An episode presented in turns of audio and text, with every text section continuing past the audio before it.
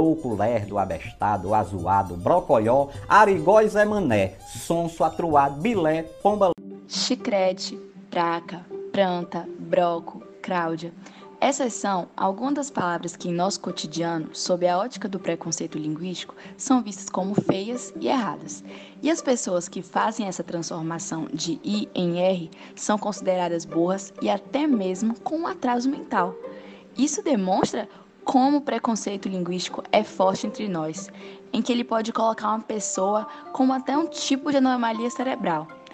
Mas Marcos Banho traz uma explicação genial para a ocorrência dessa transformação do I em R, mostrando a naturalidade como isso acontece. Ele classifica esses casos como um fenômeno fonético e traz a etimologia de várias palavras que antigamente também tinham o i e se transformaram em r com o passar dos anos, como exemplo de escravo, que era esclavo, obrigar, que era obligare. Assim, a gente vê que as palavras mudam com o tempo e geograficamente também. Mentira, jura? Meu Deus, vocês não estão sabendo não, mas eu vou contar agora. Esse povo da fala erudita não percebe, mas Wagner já tinha, ó, dito que a língua, além de variar geograficamente, varia no espaço e no tempo também. Massa, né? E esse jeito que a gente fala hoje no Brasil é diferente do que era falado lá no início da colonização. E vai ser diferente também daqui a 300 anos, né? Mas rapaz, vocês estão sabendo que o Nordeste era uma região próspera? Era. E sabe quem proporcionou isso? A escravidão. Foi a escravidão que proporcionou o enriquecimento desses produtores de engenho. E aí os folgados dos portugueses resolveram vir habitar. Já viu isso? Pois é. Aí depois veio o Sudeste se destacando, né? Principalmente São Paulo com a industrialização, pô.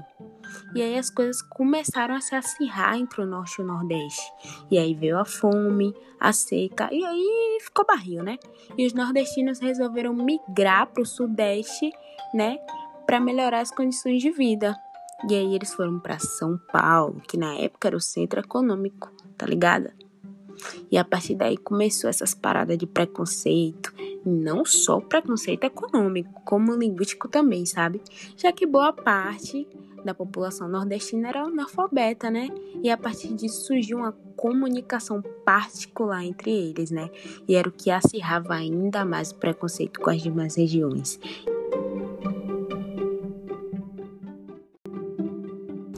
Sim, exemplos disso no modo de falar é a xenofobia, que é uma forma de preconceito contra pessoas de outras origens nacionais e de outras culturas, devido ao fluxo migratório de pessoas de uma região para outra.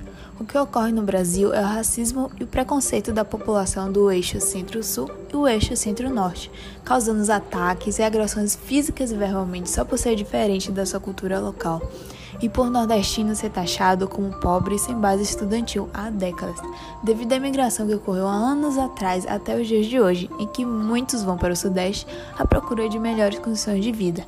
E um caso que ocorreu atualmente em relação a isso foi com a participante do reality Big Brother Brasil, que sofreu preconceito por conta da sua forma de falar sendo excluída e debochada por alguns integrantes. Um exemplo disso foi a curitibana Carol Conká, que se posicionou superior e mais inteligente uma fala dirigida a Juliette, que é paraibana. Um caso infelizmente comum que está sendo enraizado há anos na nação brasileira, onde o sotaque nordestino é julgado como engraçado e que já divide pessoas sem base pobres. Então, concluindo, meninas, o preconceito linguístico está fortemente ligado à xenofobia, se mantém até os dias atuais. Então, com esse podcast, tiramos a lição que deveremos respeitar a cultura do outro e o jeito que ele vive e fala.